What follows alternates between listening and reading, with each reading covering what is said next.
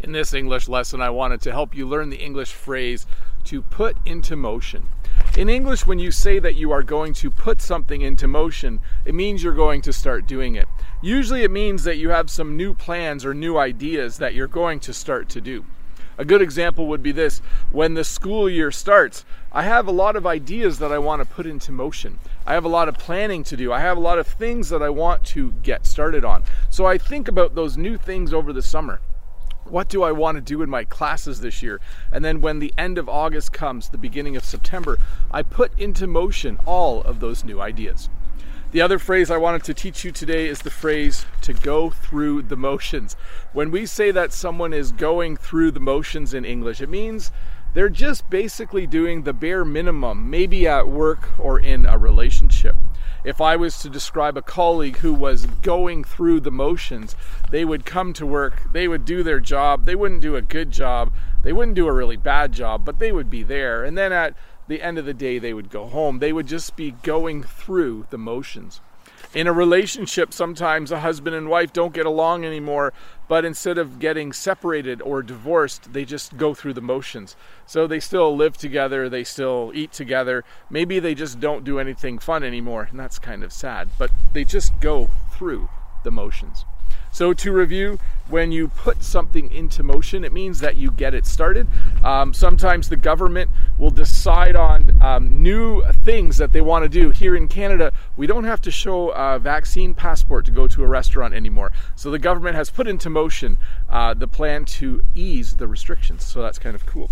And to go through the motions means to just kind of do the basic actions at work uh, to not do a good job but not do a bad job, or in a relationship to uh, just kind of stay together, but there isn't really anything there anymore. It's kind of sad, isn't it? Anyways, let's look at a comment from a previous video. This comment is from Allah. Hello, Mr. Bob. Thanks for the lesson. You said that your you said that you said that your hayfield is covered by water. Do you grow hay by certain type of seeds or it grows by itself? And I, my response was, it is a hayfield, so it grows back every spring by itself. And I picked this comment because that answer isn't 100% correct. Uh, it's mostly correct. When we plant a hayfield, when I plant a hayfield, um, I do plant it using seeds, and then that hayfield, not sure if you can see it way in the distance over there, that hayfield will grow back every year for about five or 10 years. But it's usually a good idea after about four or five years to work up the ground again and to plant the hayfield again. So, uh, yeah, that hayfield down there, I planted it about five or six years ago. It's probably still good for another year or two. And then what I'll have to do is I'll have to get out my tractor and my equipment and I'll have to work up the soil. I'll have to plow the field and disc the field, uh, and then I'll have to plant a new hayfield. If you let a hayfield go too long, eventually it just doesn't grow back really well. There's a lot of weeds in it.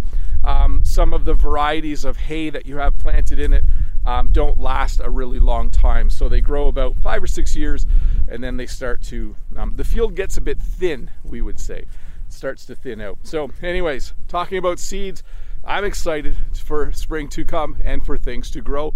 Hopefully, that happens sooner than later. Um, again, I'm talking about the weather a lot. I must really be looking forward to spring. Anyways, I'll see you in a couple days with another short English lesson. Bye. Hi, Bob the Canadian here. Thank you for listening to this English podcast lesson. If you would like to support me, in the work that I do as an online English teacher, please visit patreon.com slash Bob the Canadian.